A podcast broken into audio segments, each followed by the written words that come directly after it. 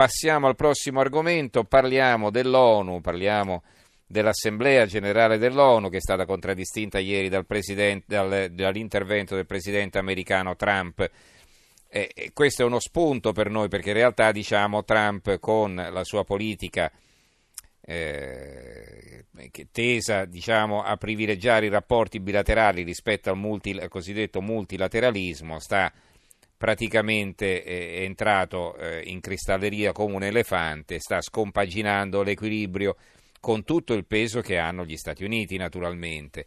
E, e ci sono anche altri paesi in giro per il mondo che hanno eh, diciamo, questo tipo di attitudine, quindi l'ONU che già funzionava poco è sempre ulteriormente depotenziata. Allora intanto saluto Alessandro Corneri, docente di geopolitica allo IULM di Milano. Professore, buonasera. Buonasera. Se volete scriverci 335 699 2949, se volete telefonarci in fretta all'800 050 001, parliamo dell'ONU. Qualche titolo sull'argomento, eh, sono tutti molto simili fra loro. L'avvenire Trump contro Iran e Nazioni Unite, aiuti solo a chi ci rispetta. Eh, saltiamo tutti gli altri titoli, il manifesto Trump minaccia mezzo mondo, eh, il protezionismo di Trump minu, mina il futuro del globo, il piccolo di Trieste. Vi leggo solo qualche eh, stralcio di questo articolo di Fabio Bordignon, un'analisi che è l'articolo di fondo della Libertà di Piacenza, sovranismo e nazionalismo da aggiornare. E cosa scrive Bordignon? Sovranismo, termine nuovo per un concetto vecchio?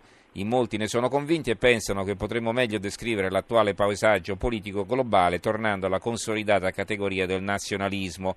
Obiezione in parte fondata, ma che rischia di non cogliere le novità intervenute negli ultimi decenni nei rapporti tra dimensione nazionale e sovranazionale, ma anche nel sobbollimento che si registrano, nei sobbollimenti che si registrano dentro i sistemi politici nazionali. C'è sicuramente qualcosa di già visto nel revival dei confini, che si tratti del rafforzamento delle spinte autarchiche in termini di protezione dell'economia nazionale o di chiusura rispetto alla pressione migratoria. Chiusura e protezione sono non a caso i criteri che ispirano l'azione di molti partiti e leader in ascesa in diversi paesi. Allora, come stanno cambiando anche alla luce non soltanto della vittoria di Trump negli Stati Uniti, ma anche così, delle fibrillazioni che si registrano qui in Europa, come stanno cambiando gli equilibri nel mondo, professore? Eh, stanno cambiando nel segno eh, che ha indicato eh, Trump in un, in un discorso eh, che mh, a prima impressione è improntato alla, alla retorica, chiaramente, ma anche al trionfalismo con un occhio alle elezioni di medio termine del 6 novembre dove Trump si gioca la, la maggioranza che ha al congresso che è un elemento fondamentale. C'è un eh, trionfalismo perché mh, Trump dice quello che abbiamo fatto in questi, in questi, due anni poche volte è stato fatto allo stesso livello nel, nel passato, addirittura si è confrontato con, la, con l'intera storia americana e ha buttato sul tavolo tutti i dati possibili ed immaginabili, com- cominciando da- dall'economia, dice noi stiamo facendo delle cose formidabili perché in due anni la ricchezza aggiuntiva, cioè il PIL cioè, è aumentato di 10 mila miliardi, abbiamo creato 4 milioni di posti di lavoro, tagliato le tasse ehm, e-, e, poi abbiamo però una, un deficit di di 700, eh, di 800, ha parlato di 800 miliardi di, di, eh, di, dollari di deficit commerciale, ha detto questo non possiamo più eh, permettercelo, dobbiamo riequilibrare.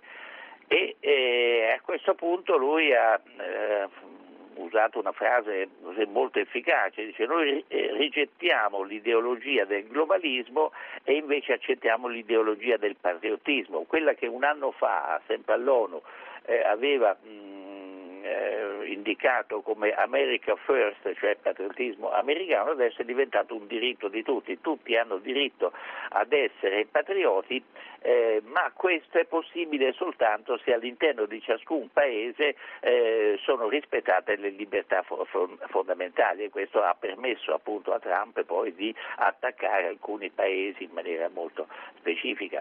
Eh, sul piano internazionale Trump ha rivendicato tutta una serie di successi a partire partire, a partire dagli, dagli, dal, dalla, dalla, Corea del Nord. Eh certo, il clamoroso incontro con Kim Jong-un. No? Incontro, eh, ha detto, e, e poi ha, ha, parlato che l'obiettivo è quello della denuclearizzazione dell'intera penisola coreana, cioè quindi nord e sud dell'intera penisola, e questo è piuttosto importante. Però dice che le sanzioni resteranno fino a quando non ci sarà la de, de, denuclearizzazione.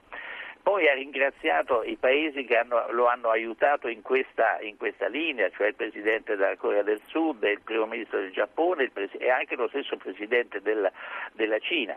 E poi ha parlato del... Ecco, ma questa ossessione nei confronti dell'Iran, no? come si spiega? Esatto, ecco. Questo perché sono un po' le eccezioni nelle quali eh, praticamente Trump eh, eh, diciamo, contraddice quello che ha detto, cioè il, il globalismo che lui condanna, poi lo ripropone sotto forma di interventismo attraverso sanzioni e pressioni economiche verso quei paesi che a suo giudizio minacciano la pace o a livello locale, regionale come l'Iran e del Medio Oriente oppure mm-hmm. a livello globale come la Cina con il, il, surplus commerciale che ha e che naturalmente danneggia gli Stati Uniti. Lui dice nel, nel, da quando la Cina è entrata nel, nell'Organizzazione Mondiale mm-hmm. del Commercio noi abbiamo perso 3 milioni di posti di lavoro e quindi ha rivendicato di nuovo il diritto di ogni singolo Stato di perseguire il proprio interesse nazionale, quindi di produrre di, di, più, di poter esportare, di poter avere un fair trade, come lui dice, cioè un commercio, un commercio equo. E, e, poi anche ha parlato del problema della, dell'immigrazione, dice ogni paese deve regolare eh, i flussi di immigrazione eh, secondo le, su, le, sue proprie valutazioni, altrimenti si creano, si alimenta la, la, la criminalità, si, si potenziano i, i, diciamo, i, i circoli della, della, droga, le bande e, e, e, va, e va, in pericolo sì. la, la, sicurezza interna di, di mm-hmm. ciascun paese. Quindi ha integrato un po' la contraddizione. La contraddizione è questa, appunto, da un lato dice noi vogliamo un mondo dove ogni paese sia eh, orgoglioso e fiero della propria identità, della propria cultura, sì. della, della, della, propria storia, non vogliamo imporre nessun modello di vita, però contemporaneamente dice noi interveniamo laddove questi eh, i principi di libertà eccetera sono, sono minacciati. Allora, Quindi è un mm, discorso ambiguo. Mandiamo una telefonata a Francesco da Palermo, buonasera. La radio, la radio, la radio, la radio, hai sentito? L'eco, prego. Senti, volevo semplicemente esprimere una mia considerazione. Dunque l'ONU è un'organizzazione mondiale in cui sono rappresentati tutti gli stati del mondo cosa ci serve a tutte queste nazioni essere rappresentati se poi alla fine quelli che comandano sono solo quelle 5 o 6 nazioni che hanno il, il diritto di veto? Mm-hmm. Solo questo volevo dire. Quindi rapporti di forza anche all'interno dell'ONU. Eh, grazie Francesco della sua telefonata, sì. professor Corneli. Ah, ci sono sempre stati, è sempre stato così. Eh, valeva fin dall'inizio una, una famosa, un famoso detto che circolava negli ambienti diplomatici. Quando le, i cinque grandi, allora erano 5, adesso magari sono soltanto 2 o 3, insomma, eh, sono d'accordo, l'ONU funziona. Quando non sono d'accordo l'ONU non funziona.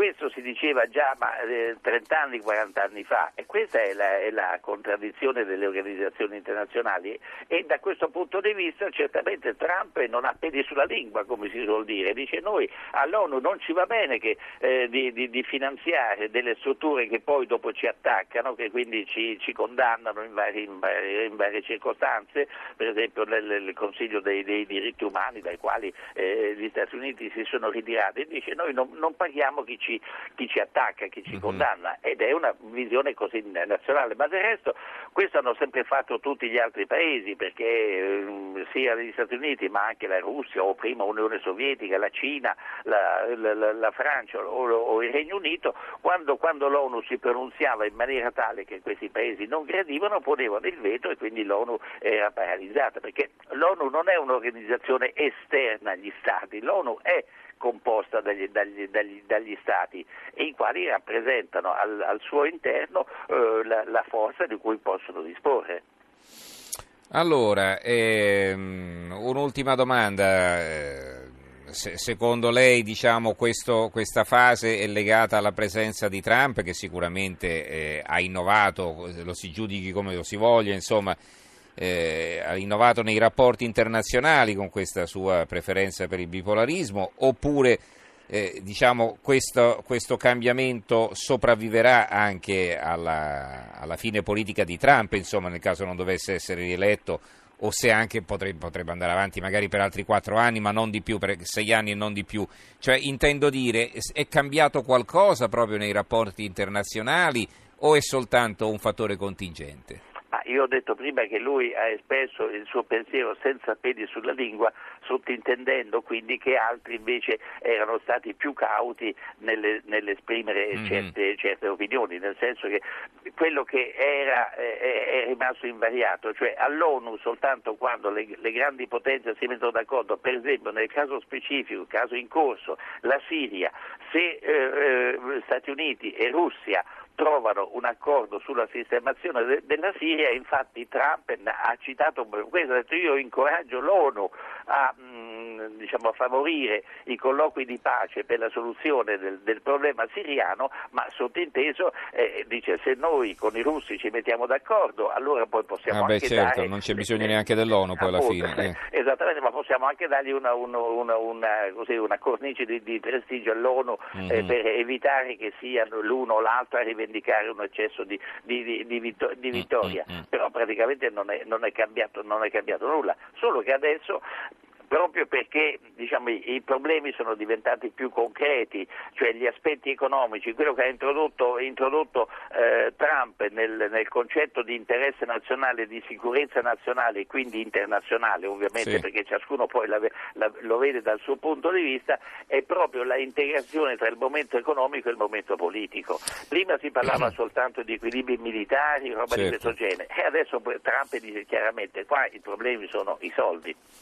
Benissimo, allora ringraziamo Alessandro Corneli, come sempre molto chiaro, docente di geopolitica allo Iulm di Milano. Grazie professore, buonanotte. Buonanotte.